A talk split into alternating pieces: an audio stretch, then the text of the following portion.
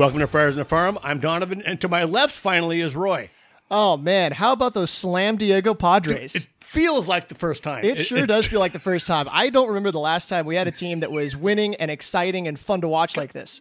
It's it's so brand new. I feel like a virgin. Like a, I'm a winning virgin. I'm the virgin of a winning team. Like a, just, like a virgin winning for the very like, first time? God, it, it probably pretty much seems like that. And we can't win for losing. I mean, several of those games have... have come from behind, you, oh, know, yeah. the, you know, the dramatic stuff in the eighth inning, obviously the four grand slams. It's just, it, it's in, it's incredible. We we wouldn't need all that if there was a bullpen that could hold it all together. Right. Uh, hopefully that comes around. And, and I think it will. And I, I, like I said, the last, what, God, seems like three thousand years ago, I said, I thought the offense was going to be the issue. And it was there for the three days in a row. You know, we got swept in, in Arizona. And then the bullpen would figure itself out, which it kind of seems to be doing now. A little bit. A little bit. Still shaky, but I think they're going to continue to do that. And we're going to talk more about that and everything else with John Conniff a little bit later on. But dude, the, the big surprise is no surprise. Well, the big surprise is Grisham, Trent Grisham, and Jake Cronin, the Crone. Cron- Cronenworth, the Barbarian. The cr- I saw somebody uh, anoint him. I love it. Yeah, so you, I mean, Trent Grisham... can he play center field? Is he going to be able to hit at the major league level? Right. And he's answered both of those questions. Yeah. Excellent plate discipline. He's got plenty of power. He hit three home runs the other day to all three fields. And then Cronenworth, we were thinking that he'd be like the end of the roster utility guy. Maybe he can hit a little bit. He hit, you know, in triple A, but is it going to translate? Heck yeah, it translated. And I mean, amazing defensive plays at first base in, in Hosmer's absence. And then he slides over to second base, and he's our starting second baseman, yeah. period. Yeah, absolutely. Which is kind of... it's good, but also it sent Profar out to left field, which has had mixed results because the Tommy fans down. But back to Cronenworth, and you had him throwing bullpens in spring training to create value. Like they're going to try right. to get him to be their two-way player, yeah. get his twenty innings. Now it's like, no, don't even look like I sniff. Don't even walk around the mound. Just be there for like, you know, for when the pitching coach comes out and says, hey, what's up? Right. He's good enough without needing that extra tool. Absolutely. But hey, we got John Conniff coming around here. Right after this break, uh, we have a lot to talk about, and we have a ton of stuff. We're going to talk about the team. We're going to talk about Patino, all the possible the, changes to the minor leagues. Ooh, lots of changes to the minor leagues, and it's going to get uh, and it's going to be a lot of changes to the Padres organization and system. So that's going to be right after this break. It feels like the first time.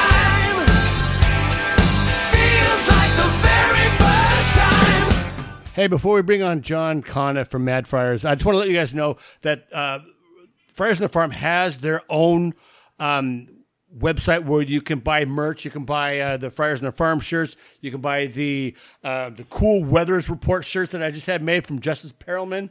Um, we also have a cool shirt uh, for the Hawaiian K-Out, Joey Cantilla, really cool. Right now, it's thirteen dollars for a shirt. Uh, all of the merch, we have stickers, uh, thirty-five percent off uh, from Wednesday till Friday. You got coffee um, mugs. We got coffee mugs. That, well, that's, yeah, we got coffee mugs as well. Um, check it out. I'm going to tweet out the uh, the link uh, with the episode, uh, but it's really cool. thirteen dollars off. I uh, know, thirteen dollars T-shirts, and they're really cool designs, and I uh, really appreciate it. All right, now we're going to talk to John Conniff.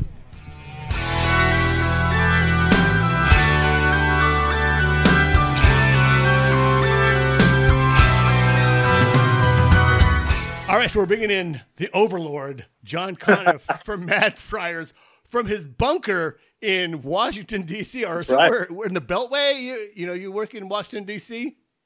Yeah, I'm in the Beltway. I don't know how you guys stay married without a bunker, man. I mean, God, keeps everybody sane. My wife says, go down to the pit, pig, and I'm pretty happy down here. I got the big, big screen T V and my press credentials up there and baseball books. So it's a nice little lair.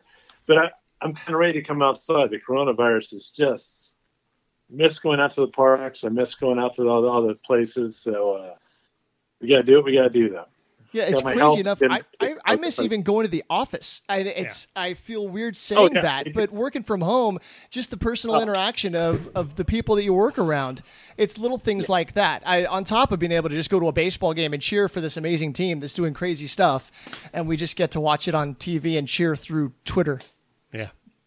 Yeah, it's killing us with the minor leagues, nothing to write, and so it's kind of been, uh, it's been an interesting year, but hopefully next year will be better, and we'll keep positive on that. You know, and at the end of this, I was going to say, hey, what are you working on? But I think you're working on, like, where are they now pieces. Yeah, I'm going to – I talked to Drew Cumberland, and we should have something on that coming out. He was uh, one of the rare uh, kind of upside picks by the Sandy Alderson regime, and yeah.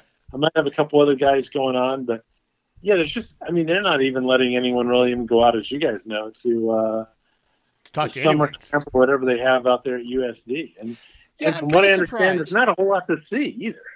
Yeah, but they're at least they're out doing scrimmages. You get to see what people are doing, how, you know, well, you don't get to see, but you would get to see how guys are looking out there, who looks like they're comfortable in yeah. the box, who who had a particularly good outing on the mound. And it's just, it's a black box.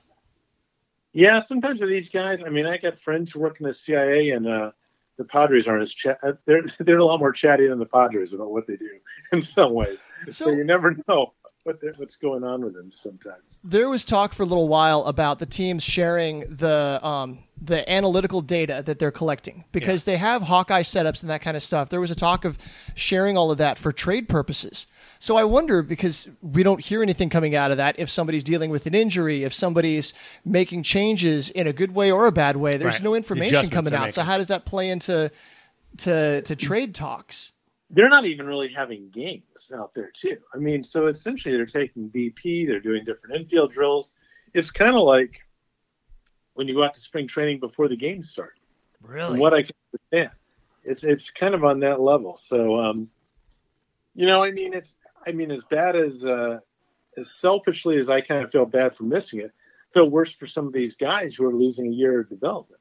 Because as you guys well know, the minor leagues is an age game, and there is a huge difference between being nineteen and single A compared to being twenty or twenty-one. Oh, yeah. So if you're like a, a, a Grant Little, Michael Curry, somebody like that, that spent yeah. last year in single A, maybe you've been working your butt off all off season. Right. You're and looking forward to maybe you'll get a chance to go to, to Lake Elsinore. Maybe you'll earn your way up to double A because you're a college guy. So you're a little older. And then none of that's happening. But then you look at the camp and there's, there's Hudson Head, Robert Hassell, that are getting opportunities, and they're getting so much intense training in depth, and they're pitching off, they're hitting off advanced pitching. So they're going to slingshot past some of these guys.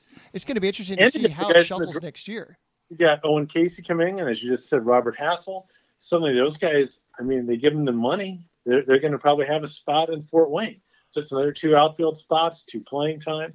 It's really going to be some fascinating things coming down when we, I mean, we'll kind of get to that a little bit yeah. and um, about how it's going to balance out with the players. Yeah. So before we get to that, let's talk about some major league stuff. So okay. Luis Pati- Luis Patino has made his major league debut. Oh! Congratulations, Luis. We were so excited for that. I'm so happy yeah. for the kid. He's right. Anybody who spends any time around Luis Patino, you spend five minutes around him uh, outside the lines, and you just you fall for the kid. It's yeah. like, I want this kid to succeed. He's yeah. so charismatic. Um, so he's improving every outing. What do you see his role going forward for the remainder of this year? And do you think that they're going to shift him back toward being a starter next year? Well, he has more value as a starter. I, I think the biggest thing with Luis is the same thing that I think you guys saw with him last year at, at high A. It's just getting him. His fastball's great. He can place it where he wants to. But the big thing I saw in his last outing was, I think with Hedges, he just started calling more more sliders. Yeah, I mean that's the toughest thing to hit. It, the change in speeds and uh, what was that?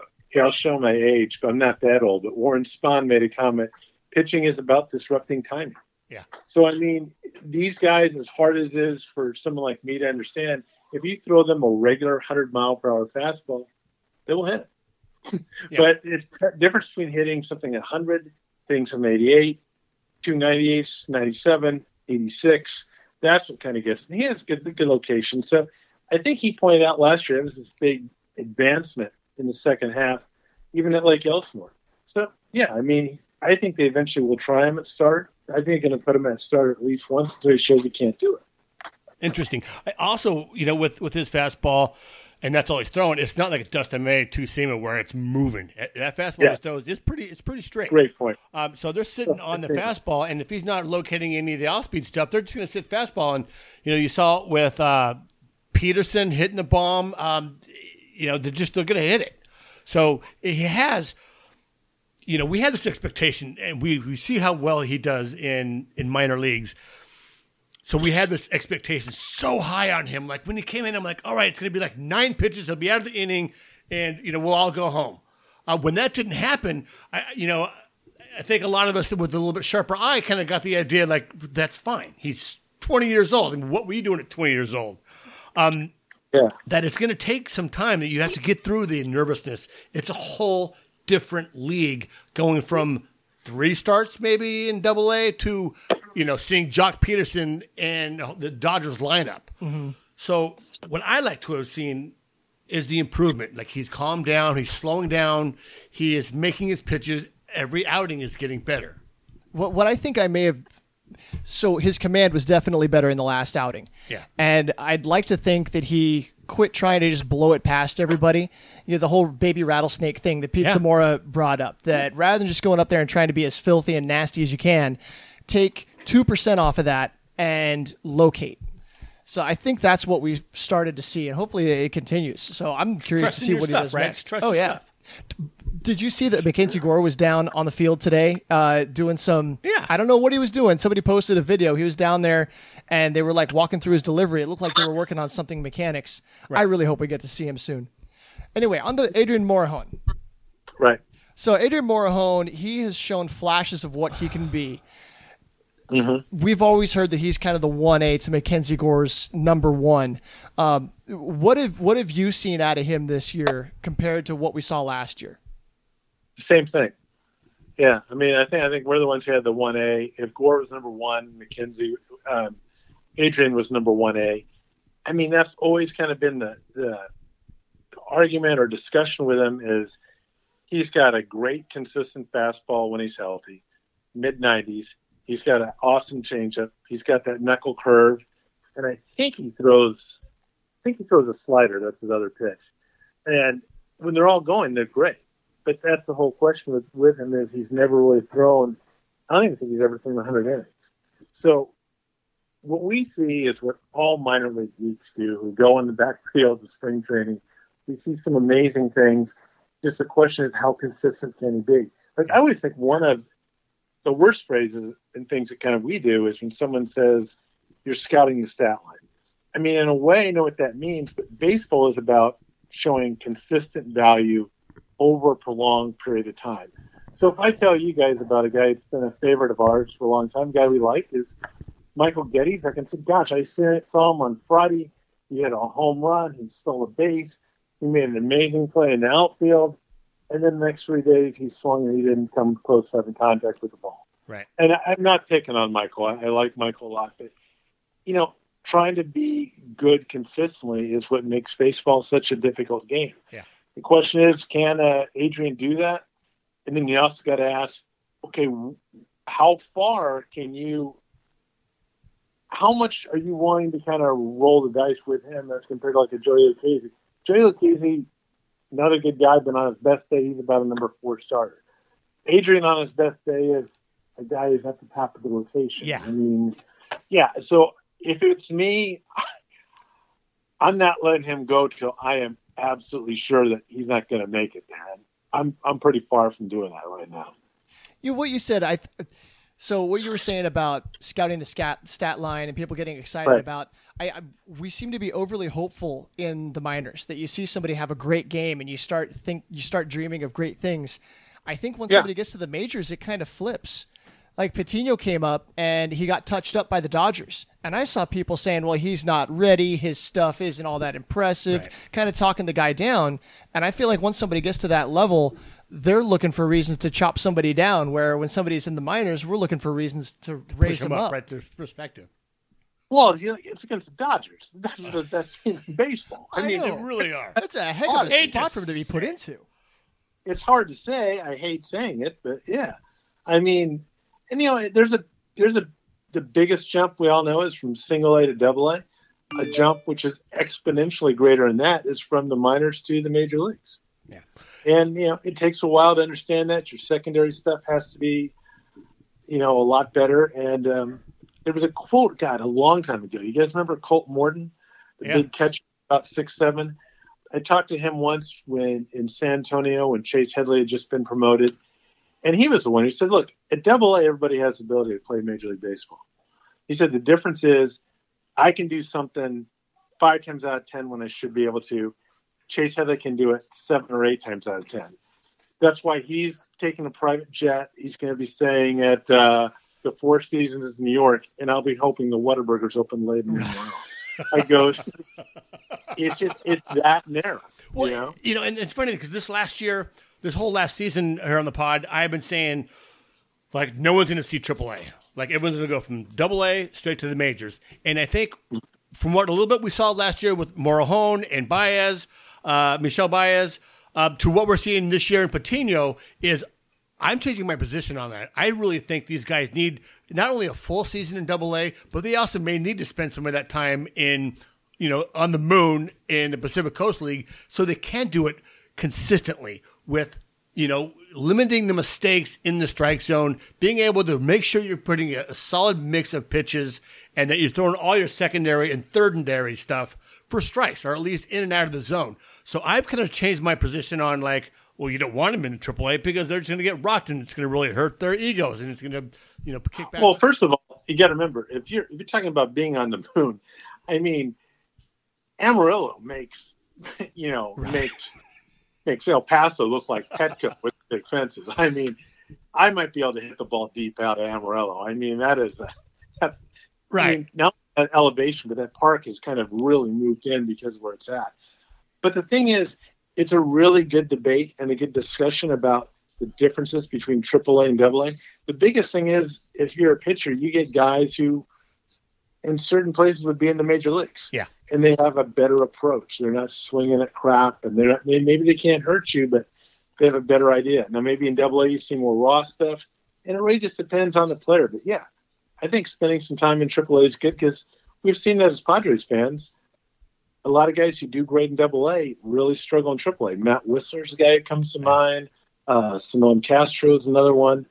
And um, as a hitter, you know, guys in triple A tend to have better secondary stuff. They might not have the giant fastball, but they can throw that changeup, and they got a breaking pitch they can throw for strikes. So to illustrate your point about double A Amarillo, um, mm-hmm. people bring up that Mackenzie Gore, he made, what, five appearances in double A, and then they'll point at his overall stat line, and it's not all that impressive. But then when you look at his game log, there was one game where he gave up seven earned runs in four innings.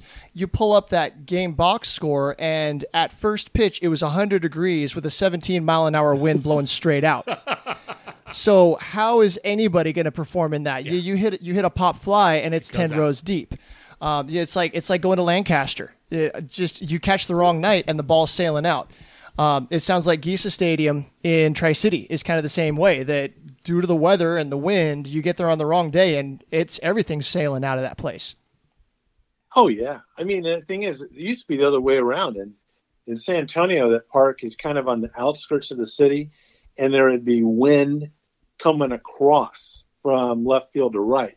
And so to hit a home run, I mean, it, it was a shot. And it's weird, you know, I was talking with a couple of guys, uh, Danny and uh, Ortiz and Eric Lebu and Kevin Charity in our group chat.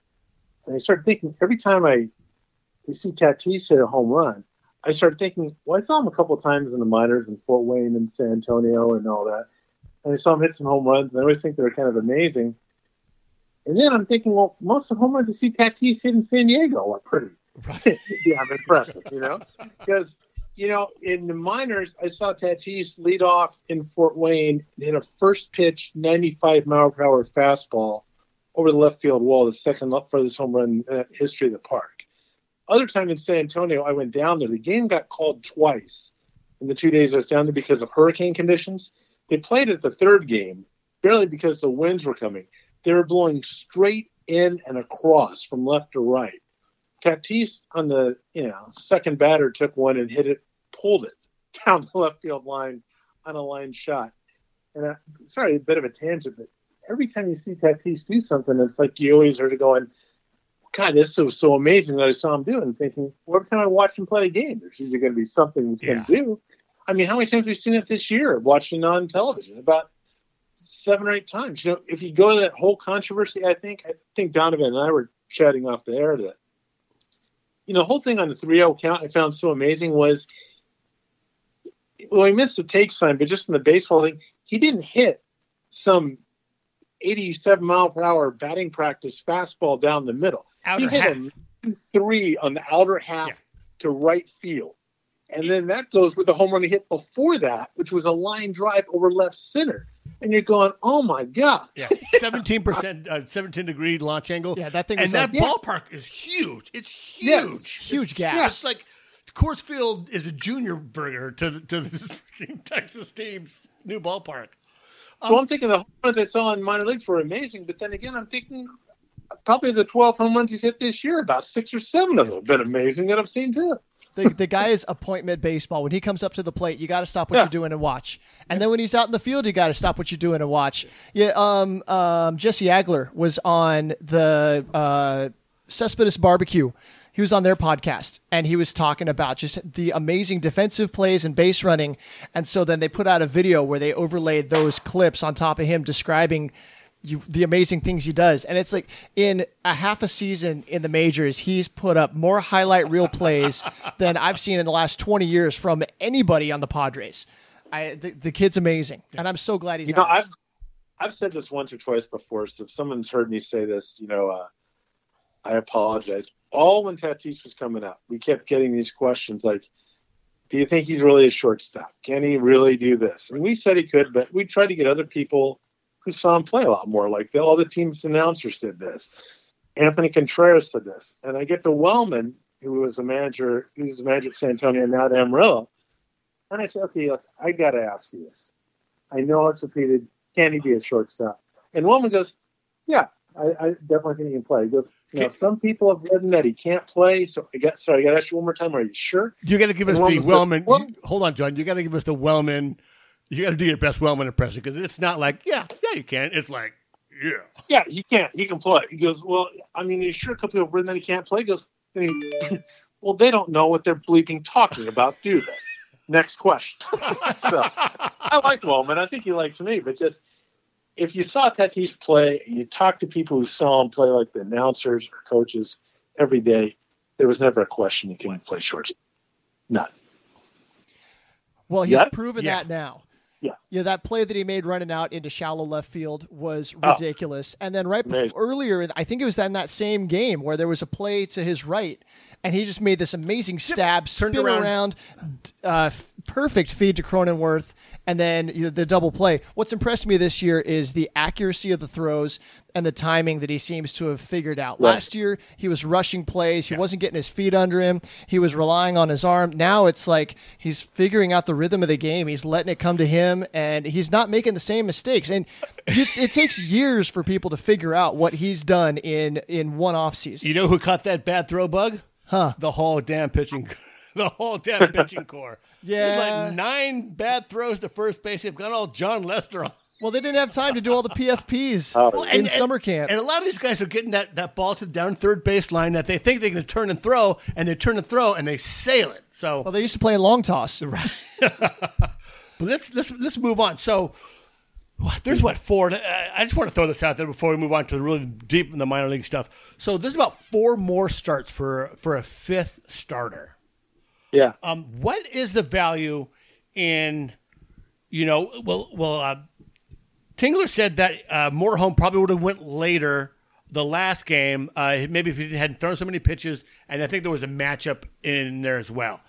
I mean, mm-hmm. do do they give him the fifth spot to, to try, or do they bring up Mackenzie and get his feet wet, or they just say, Mackenzie, let, next year you'll figure it out?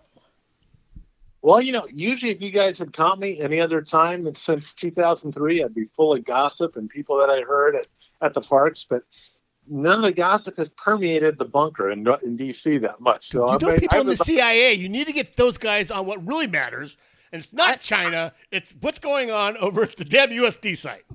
I don't even think they'd get the Padres to talk. From what I can understand, I, I did. From what I've seen of Mackenzie Gore, I, I don't know what's missing from him because every time I've seen Mackenzie Gore and I've talked to the Padres, they always say he's ready, pretty much. It's just a question of him being healthy and him being sharp. So there must be something there with him. Um, you know, they could. I don't think they're doing anything with service time manipulation, because right. I don't know what the C B A is going to look like six years from when Mackenzie's finally eligible. Um, I think if they think he's ready, I think he'll, he'll he'll go out there. But I think it's good they got Morejón out there because, uh, you know, I want to see Morejón pitch deeper. I want to yeah. see him go a second time to the order because, you know, it, it doesn't take uh, a genius to figure out that he's got good stuff. Yeah. you know, I like yeah. to see that happen. Absolutely. And then so, and then Michelle Baez, he looks like right. he's going to probably stick in the bullpen. Yeah, you know, Baez, when I saw him in Fort Wayne when he first came out, I thought Baez was was the truth. Because, I mean, with that fastball and how much it would drop and from the angle he was getting on. But when he hurt his back, he never really quite got his mechanics back in order. He lost some confidence in his secondary pitches. Yeah. He's got some talent. I mean, the guy at six foot eight with the ball coming down at that angle, it's just really tough to square up when it's on. But uh, yeah, we'll see. I mean, I'm I'm always kind of a little biased against tall relievers. I just think it takes so long for them to warm up. I think the guys you want to see is is kind of like a Javier Guerra, like a guy who's about six feet, six one, a shortstop who, and I, I would definitely keep riding him. I like watching yeah. that. I pitch a lot too. It's amazing watching the fastball he has to him. Yeah, he's had some mixed results with some really good. You know, the, actually his last outing was really good, but what's got not enough development to really go like, okay, it's lights out bullpen. Well, he's the same way kind of as Patino. I mean, you know, he's got that great fastball, but you gotta, he's got a decent slider. They just gotta, the catcher's gotta call it more. Yeah, yeah. He, or else, you know, like you said, they will sit on that fastball. That, I think that was your favorite guy. Paul McAnulty made that comment P-Mac. once. It was, Woo! That's my wife. Yeah, literally. In Mobile, Paul P-Mac sat there once, and there was a guy we'd rated really high called Travis Chick, and he was getting hammered in Mobile. And so I think I can tell this now is I asked McAnulty, I shared him, go, what's up with Chick? And he goes, well, he goes, you don't write this, but he doesn't like throwing his changeup. He can't throw his slider for a strike. It's a big sweeping one. He can just, and he has a good fastball. If I need to go up and face a guy three times, I know he's just got a fastball. I'm yeah. I'm going to hit the ball hard. Yeah. I mean, I'm not great, but I will hit the ball hard, and most of these other guys will too. And you've seen that's what the league can do. Yeah, that's yeah, how, Mac, yeah. It was hilarious. he's a he's a coach in the Midwest League, I think, for the yeah. Cubs. For for the Cubs, McAnulty said he would talk. He said in the Southern League, you could talk to the umpires as long as you were facing front. You could say anything you wanted to. Just when you turned back and said, what's that? They would toss you. But he would. He said he's facing the umpire. He's facing out there. He goes, that pitch was a lot of things. A strike was not one of them. And then uh, the umpire looks up at the scoreboard and he said, you're hitting one fifty. What the hell difference does it make? So, Uh, hey, real quick before we go on, I, I forgot to say this. So I was listening to the five point five guys today, Danny and Eric, and apparently yeah. they have been nominated along with the Kept Faith as one of the best podcasts, San Diego podcasts. So yes. um, I noticed on this last episode there was a lot less cursing. There was a lot yes. less. There was a lot more pauses in between. Um, they're about ready to say something really inflammatory and really, uh, you know, with a curse word. So I think they might be turning a page? Huh. Well, you know, their next step, they said on the next episode they have, they're going to talk about why Powie's in the North Counties. So right. I'm looking forward to listening to that. Oh, that's that's sure to pretty good. To say. Coming right. from Elkhorn, we don't claim Powie at all. So we were yes. talking about Mackenzie Gore, and I was looking at the schedule, and if there's ever right. a soft landing spot for Mackenzie Gore to make his debut, Uh, the twenty-seventh of August, they're playing the Mariners, and the Mariners struggle mightily against left-handers. And then if you look ahead in the rotation, if they're going to stick to the spacing that they've had, right. his next appearance would come against the Angels, who also struggle against left-handers. So I would love to see them bring Mac up and maybe even piggyback Mac and Morejón to bring a couple of yeah. fireball and left-handers against two teams that struggle yeah. against them.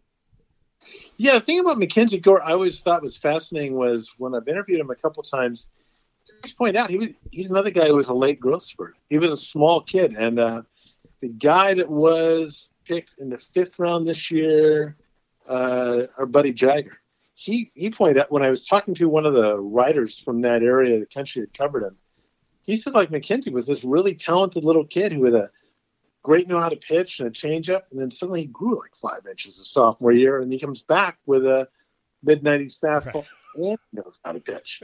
And he told some story about Mackenzie, too. He just said he's the nicest kid, but he is a, he is a beast between the lines, man. He yeah. likes to compete, yeah. When we talked to Jagger, I'm like, so what'd you go? Because he played against him, and I'm like, what'd you do? Right. He's like, I think he's like, I think I, uh, I think he flew out. Like he got, he made contact. Like he, he, uh, you know, Jagger ended up pitching like a, a five inning, you know, no hit five innings. They lose the game, but he like, so what'd you do against Mackenzie? And he's like, yeah, I think I hit the ball up to right field. Like he got wood on the ball. At least he got it out of the infield, you know. Yeah, I asked the guy, I asked Jagger's coach if Mackenzie could have gone as a position player. He said, well, he hit a ball four hundred twenty feet against us, so yeah, I, th- I liked his bat too. Yeah. All right, so there are – so let's just go right into the dirty, because at the end of September, and September thirtieth is the end of the professional baseball um, agreement with minor league right. baseball and major league baseball. Tons have been written. A lot of it's speculation. Some of it's been rumor. Some of it's been, you, you know, in the negotiating. Uh, but there's definitely going to be a different minor league system come right. two thousand twenty-one. Uh, it's not going to be pretty. And it's going to affect not only the Padres, but it's going to affect all minor leagues and every organization. Because right. they got to cut down sixty, seventy guys. I mean... It's in, it's incredible what they have cut down in uh, in a matter of just people on the rosters. Well, this one I have done a little more research on, so it can hopefully sound a little more intelligent. On this is that, according to Kyle Glazer of Baseball America and some other guys, the big push is to make minor league baseball more efficient. So in a way, what they're going to do is they're going to just go to four. They're not going to touch the four full season clubs. So right. if you're playing at home, you're Padre fans, there's nothing that's going to happen really with El Paso, Amarillo, Lake Elsinore, or Fort Wayne. We'll get to, they might flip Fort Wayne, Lake Elsinore, but we'll get back to that in a minute. The big change is going to be on the short season teams, which would be Tri-Cities and Appalachian League and Pioneer League. Like Pioneer League. Yeah. So what they want to do is they want to have a total that teams can have under control of about one hundred fifty players, including the major league team. So last year, the Padres, I think we estimated, and this is just stateside, this doesn't count the Dominican academies, I think the Padres had over two hundred thirty guys there. So what you're going to be looking at is, I think you're going to have a twenty round, according to Kyle Glazer and some other guys I've talked to, you're probably going to have a twenty round draft.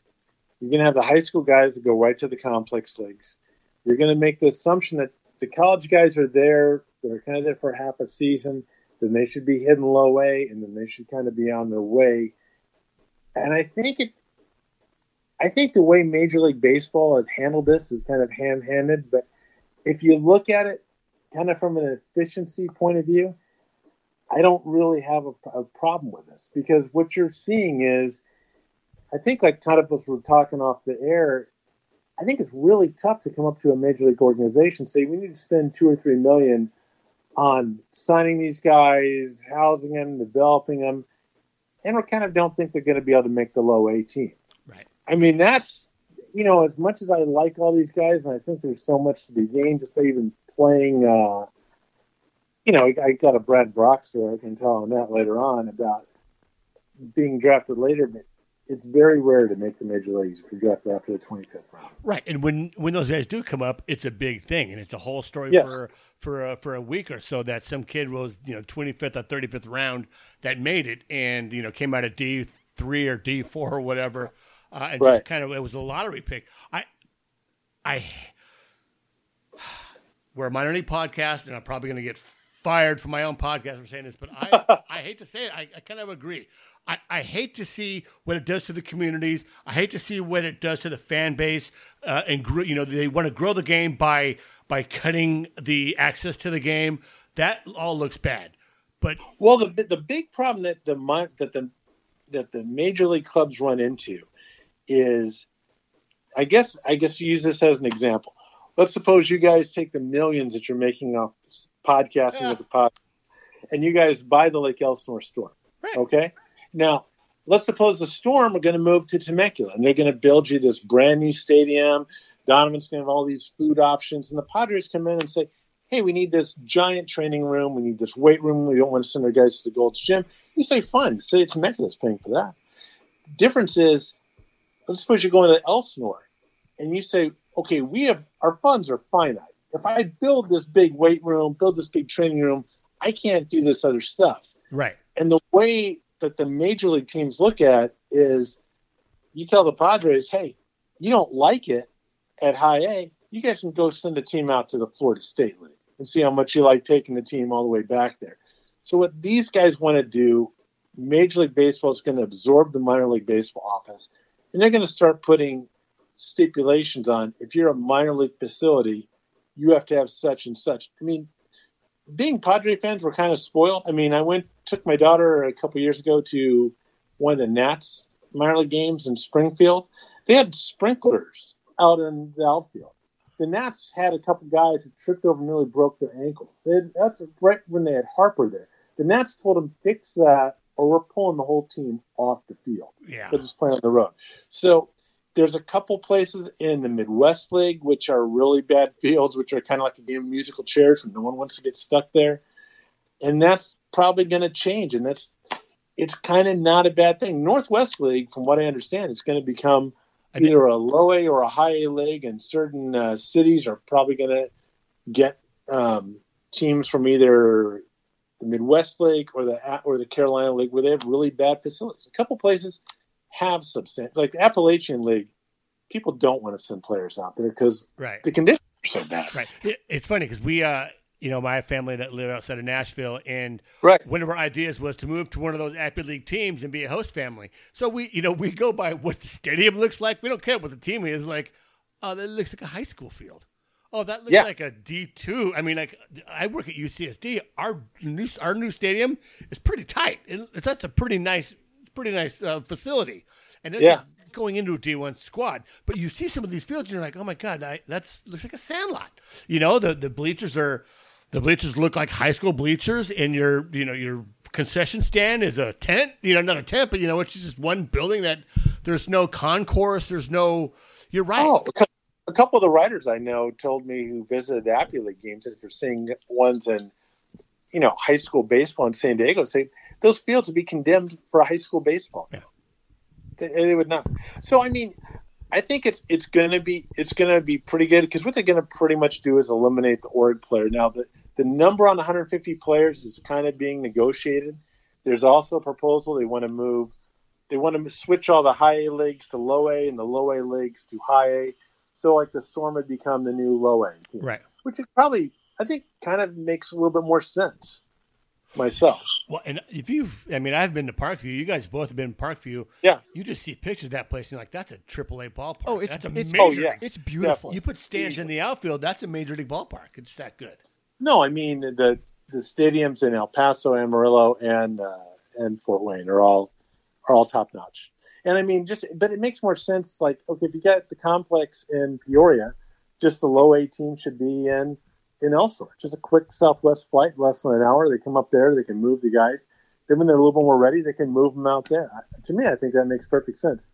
I know the Tin Caps are pretty excited about that. They think that's a hell of an idea. Sure. So, so the the conflict of interest that you pointed out is something that I that I kind of keep coming back to. That if I'm the G M of the Lake Elsinore Storm, and I've got fifty thousand dollars of revenue at the end of the year that I can do what I want. Am I going to upgrade a seating section? Am I going to, you know, maybe make the, the bar in the corner where you're going to make some more money? Or do I need to build a new batting cage, which is what the team is mandating me right. to do?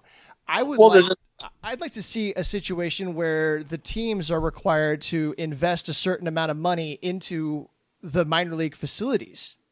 See, that's not going to happen. I know, because it's, I know guys it's a agree. Pipe dream. Right. And the thing, too, which is interesting. Because it's a good idea.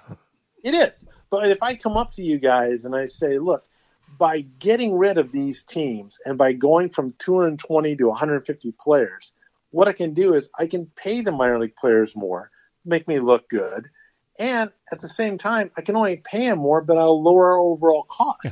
Business. And that's what they're doing. It's a business. And if you, The one thing I can tell real quick is uh, I got to know Brad Brock a little bit, the guy who's a reliever now, who yep. was came up, and he had a good story because he was drafted in the forty-second round. Wow! So he was a guy, he was like about six three, high school basketball player. And boy. He goes to Monmouth, which is a Division two school, plays his buddies, grows a couple inches. He still throws in the mid-eighties. So his one scout kind of liked him.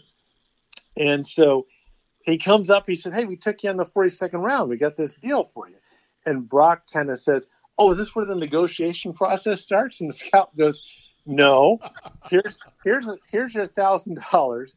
After you buy your family a steak and after taxes, you got about five hundred bucks, and uh, you can go out today. He said, yeah, we'll give you a, pair, a new glove and a pair of cleats. And so what Brock was interested, Brock was a good student. He took the GMAT, he got his accounting degree, and he thought, you know, I should do this. It'll be fun. I can tell my kids. I'll go out there. I've been a pro and all this. He goes out there. They move him to the bullpen. They do a couple tweaks. After throwing in the mid-eighties, he's suddenly touching ninety. Good, does better, goes to Fort Wayne, and then kind of takes off. I still think there'll be those stories, and I also think it's better off that you only have a twenty-round draft, because after you're taken, if you're taken after twenty rounds, it's going to be tough to make it. You should go to the best possible position you can. Yeah. A couple of agents I know said, I wouldn't want my guys going to the Padres. If I'm a twenty-fifth round pick, that's a really good organization. It's going to be tough for my guy to find playing time. So if you're if you're good enough to go, I mean, you'd probably want to pick where you want to go. So I think it's better off for everybody. Well, there's also the undrafted free agent route. You know, you guys guys got signed for twenty thousand dollars, and you guys have done a fantastic job of of covering okay. those guys. Uh, you're trying to do a profile of each of them. Um, at one point, there was that kid from that had a commitment to West Point that was rumored that he might sign with right. the Padres. Yeah. And I'm sitting there pulling my hair out going, why in this world?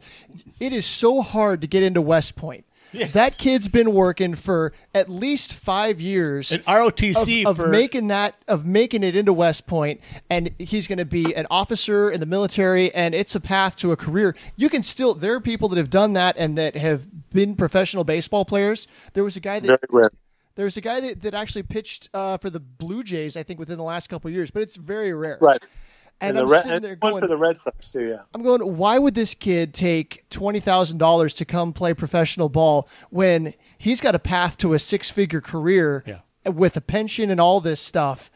I, I'm glad that I'm glad for him that he didn't. And in fact, I reached out to him and I said, I saw this decision that you made. And as a Padres fan, I have to say, you know, kudos to you for making this choice. Best wishes. If you pursue baseball, great. If not, you're going to have, you know, you've got your whole life out in front yeah, of you. This you is the plan. Right choice.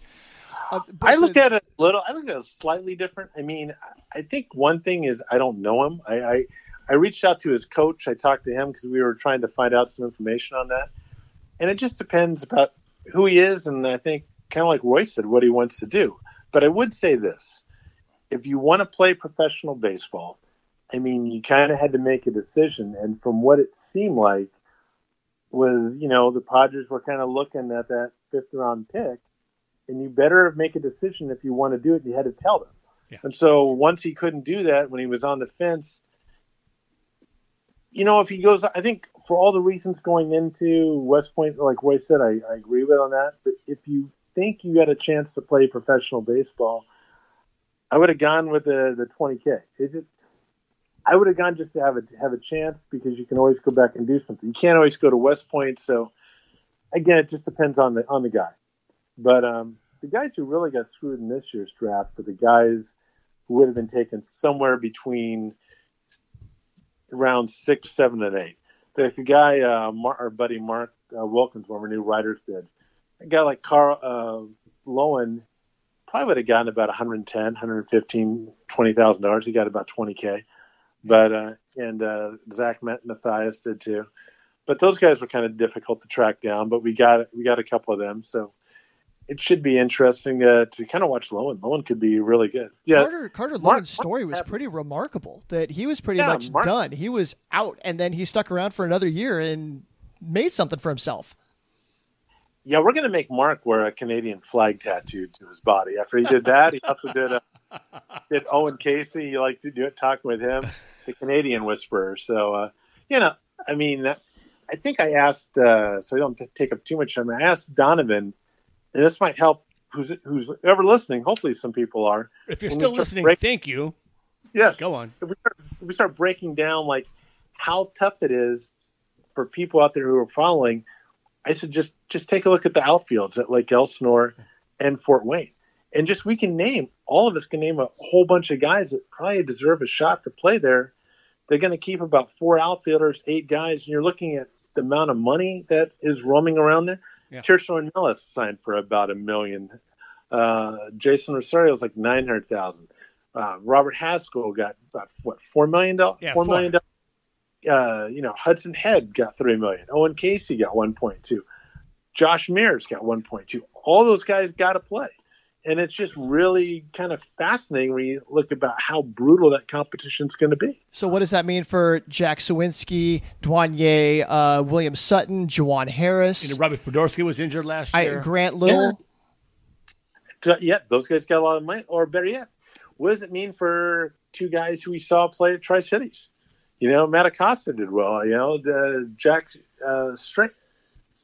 I don't have my computer from Stronach. Uh, Stronach.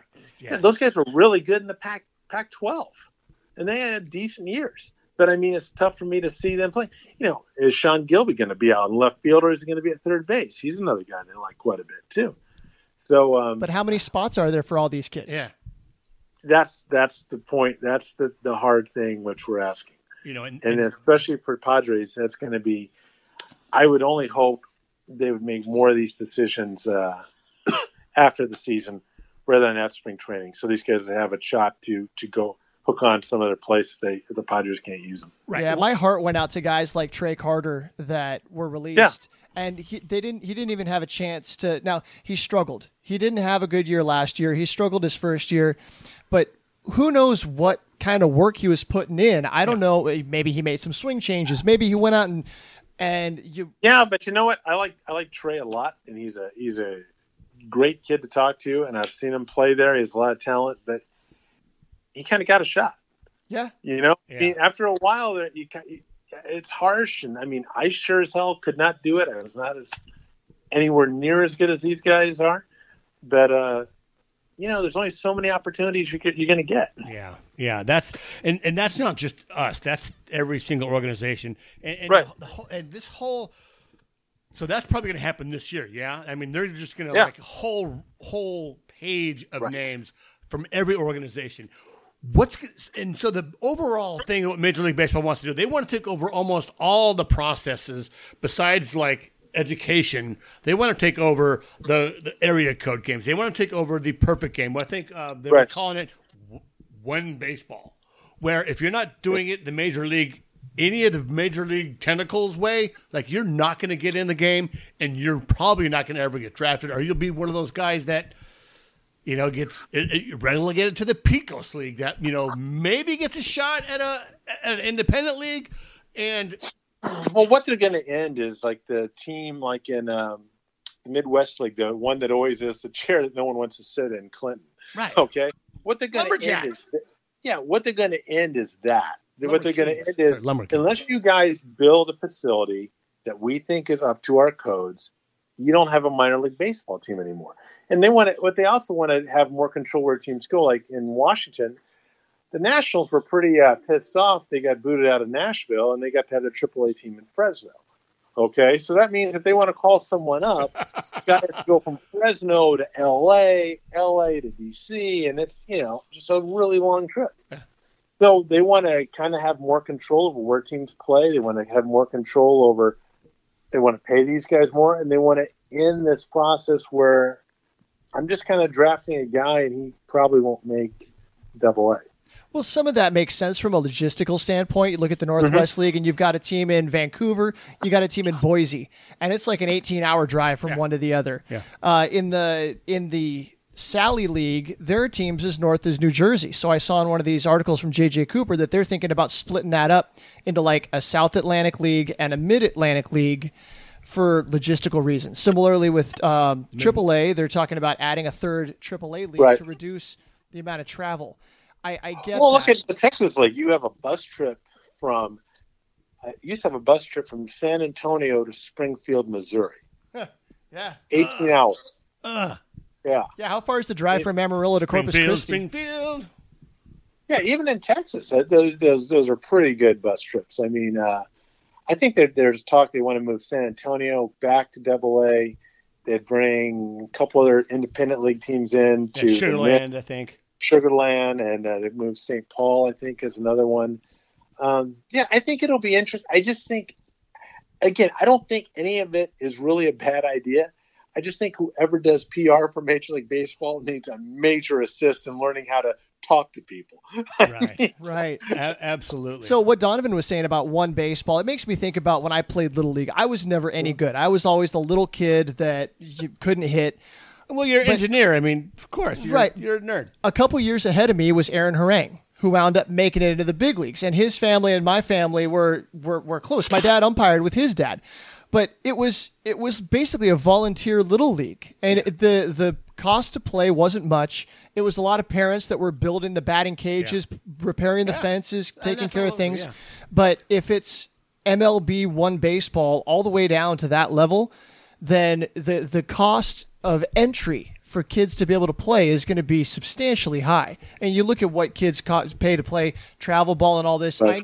It's I knew when I lived in right. Sacramento, there was a, a, a couple I knew, and they had two kids. And the one kid, he could pitch, he could play outfield. The kid was an athlete. And they were traveling all over the country trying to show this kid off. And his senior year, he blew out his arm. And it just devastated everybody. And they'd invested so much energy and money and in, in, in time into trying to get this kid seen. And it's it, it it that's not what baseball's supposed to be about. Right. Baseball's a game.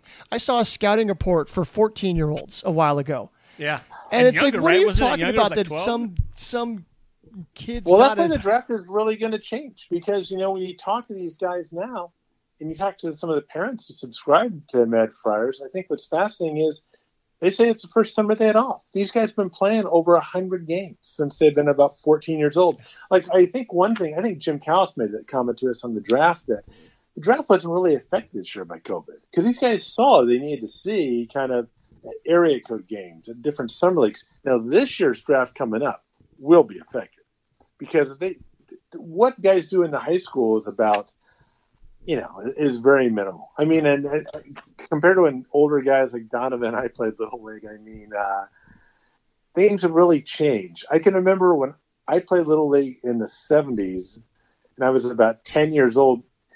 My dad was really a good baseball player, so he was a coach.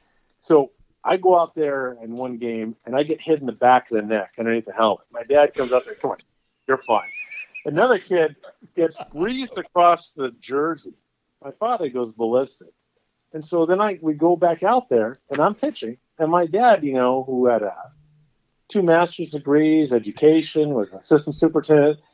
First thing my dad says to me, he goes, now, John, now the first pitch, I want you to put it right in his back, not the head, but stick him in the back and let him know what's going on. So I'm ten. I go, okay. I go up there. I drill the guy. And my dad looks at the coach. Yeah, okay, we're fine. We're good. I mean, nowadays, right. that'd be a lawsuit. That'd be something else. And my father, It'd be on Yahoo Sports.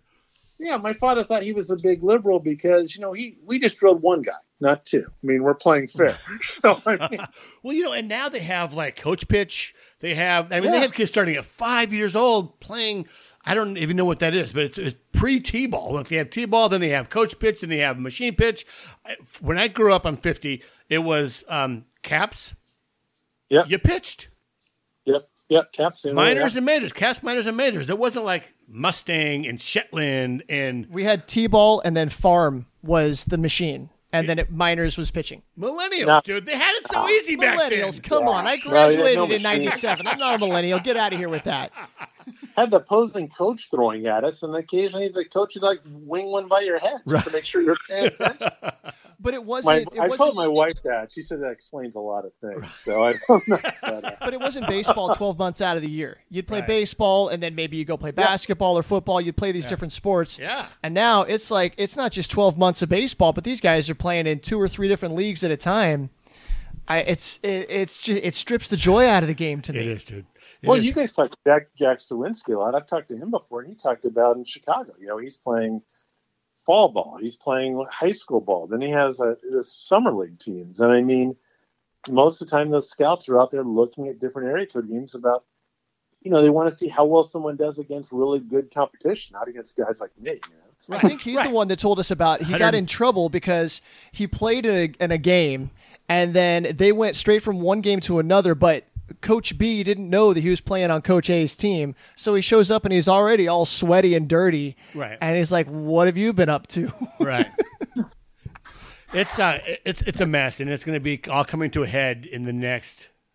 Yeah, very much so. Very, very soon, and, and it's going to be sad, and we're going to do a lot of podcasting about how evil Major League Baseball is. And, and the big- sad thing is, a lot of those guys who are, you know, have gone out there, geez, for about fifteen years uh, and seeing these guys on a regular basis, and uh, a lot of guys at these minor league parks, you know, who've done this for a long time were really hurting this year. Yeah. I mean, there was no income coming in. And, uh, you know, my heart goes out to all those guys. I mean, uh, yeah, because they, they really, truly love the game. You know, guys like Mike Moss and John Nolan and uh, Sam Levitt and, and you know, Tim Haggerty and, and all those guys. Who's yeah. the so, who's the, the peanut guy in uh, Tri-City? Eric. Eric the peanut guy. Eric the peanut guy. Eric the peanut guy is awesome. Yeah, yeah, but he's got a master's a, degree. A, he's got a day job. Yeah, but there's, I mean, you've got you've got food service, yeah. you've got oh, transportation, yeah. No, I, yeah. you've got janitorial, all the groundskeepers and all that. And it's there's an industry built around these yeah. minor league ballparks and communities and the community that supports yeah. it. And so I well, that breaks my heart that that's going to be taken away. I can I can sit there with you guys and I can make a a good case about like a place like Tri-Cities. They, they really don't need it for development, but Tri-Cities is one of my favorite places to go to. Yeah. I mean, because if you think of everything, what you imagine minor league baseball is like, about four or five guys who are just running this thing to do something for about, you know, eight weeks. And they do a great job. Yeah. Daryl Evert has just a really good crew, and they have a stadium looking nice. And Eric has a, Eric's an Episcopalian uh, minister, I believe. And he, he has such fun, and that place is such a big part of the community. So I really hope they have um, some type of low-A baseball with those kids because they, they certainly deserve it. Absolutely. And they just did a life-size bobblehead of Eric the Peanut Guy yeah. for, for Giza Stadium. So, ah. yeah. John, yeah. We, we really appreciate it. We're at the hour mark. Uh, so the two people that have it on uh, their headphones at the gym, uh, you can put down the weights now, dude. We're done. Thanks for uh, sticking with dude, us this whole time. thanks, for, dude, thanks for coming on, John. I mean, yeah, there's really... You know, there's not a lot going on, a lot of intrigue at the at the U S D sites, a lot of unknowns in this season of so much uh, unknowns. Uh, we appreciate you coming out and uh, talking to us. Well, thank you so much. Maybe we'll send Charity undercover over to uh, the well, U S D site. He keeps threatening to do that, dude. Has he done that? Not yet. I mean, yeah, we'll tell Kevin to go play some type of like I Spy or something. There's like got to be a parking garage or something where you can set up with a telescope or something. Oh, God. I mean, I can see even for us thinking about this, we'll be chastised. I get some email from the Padres on this. So, yeah. Was that your I car? Don't I don't know. All right. Well, we'll, uh, we'll talk to you later. All right, guys. Thanks for having me. Great time.